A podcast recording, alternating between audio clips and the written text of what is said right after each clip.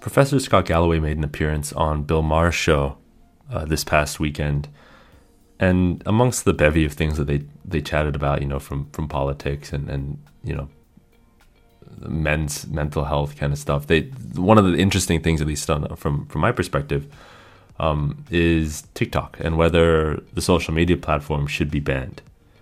Banned because of its ties to China and uh, the fact that you know the the Chinese government typically has a hand in, in a lot of the, the businesses in China, and uh, you know I think Professor Galloway talks about how um, we don't really want the data, the preferences, the likes, dislikes, you know that kind of stuff, uh, that kind of data from from our young people uh, here in, in in this part of the world in the U.S.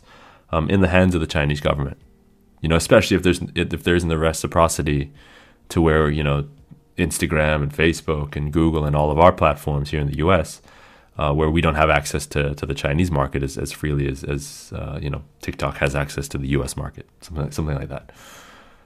And you know the the political side is not my it's not my area of expertise. It's not my forte.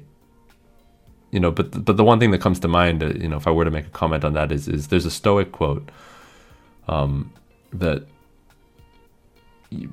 people suffer more in imagination than they do in reality. I think you know that might not be the exact word, but words, but uh, the the idea is there, and, and and you know until we see real proof that this is happening, then you know I reserve judgment um, on on whether TikTok as a platform should be banned or not.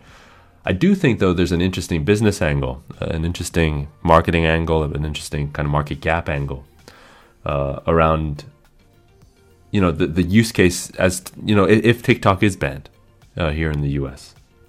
Here on, on, screen right now is a chart of, of uh, how quickly uh, TikTok got to a billion users versus Instagram, uh, and how quickly Instagram got to a billion users. And, it took eight years or so for Instagram to get to a billion, and it took uh, just under four years for TikTok to get so half the time, uh, you know, for TikTok to get to a billion users, um, a billion monthly active users. So so even more significant. And if you know, I, you know, as a marketer, you, you go, okay, well, why? Why did TikTok, you know, penetrate the market so quickly, and why did it get adoption so so quickly? And I think one of the reasons, and it's something that, that James and I talk about often, um, is is preferences, right? The, One of the things that I think is is rather irksome about uh, Instagram right now is that it, it's starting to to look and feel like uh, like Reels is is the priority, and we know you know for a fact that Reels is the priority from a strategy standpoint for that platform.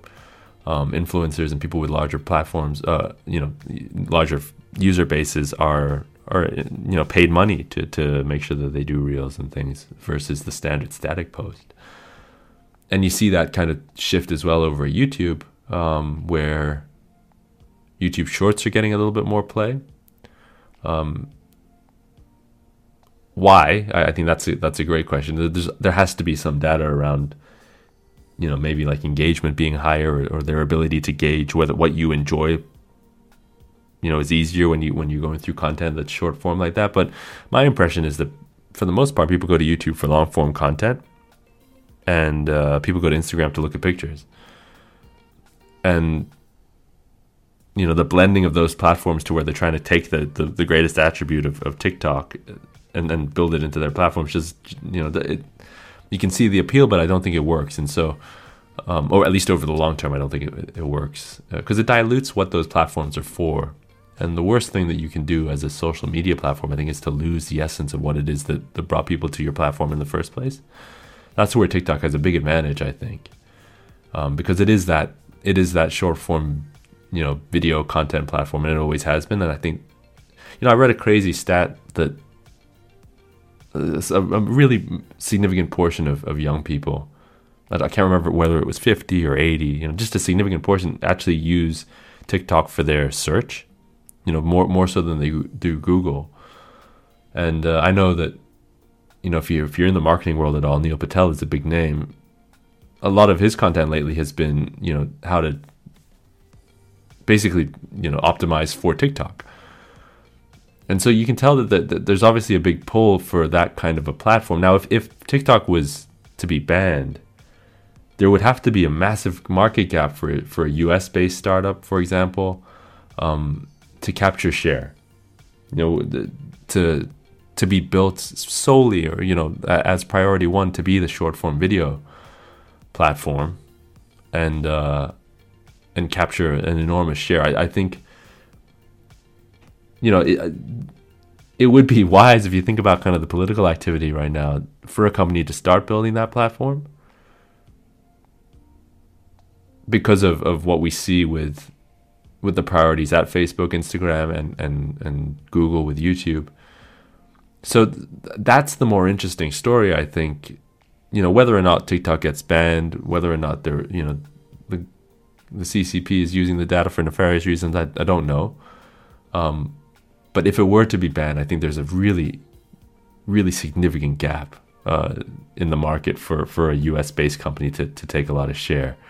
Um, and you may see, you know, that curve halved again to where it would maybe take like even two years, one year for for for this US based uh, company to to reach a billion users if it would to just try and grab all the all the share that, that TikTok has, has taken just in the US. So um, or at least globally, because I suppose the US wouldn't have that many, wouldn't have enough to have 1 billion monthly active users. But you know, if, if there were certain geographics of the world, geographies of the world that um that banned TikTok, you could see how they would need somewhere to go, and this and you know, hopefully a U.S. based startup would, would be the one to, to capture it all. Because I think that you know the the idea that they would all shift to Instagram, I think, or or YouTube Shorts, I I'm not entirely sure because people have other reasons for going there and uh, you know to double up on a platform is, is, is tough. I mean, just look at MySpace back in the day and the transition to, to Facebook. I mean, all these things could have been the other thing, you know, could have been the one that blew up, but it's hard for users.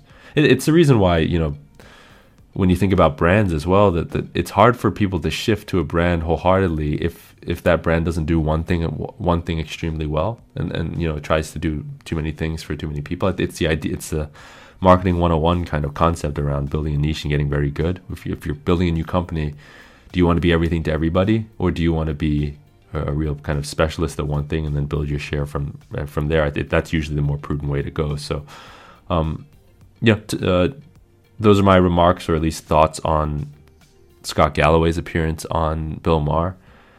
If you haven't had a chance to check out, you know, some of the some of the clips from the show, it, it really was a great appearance.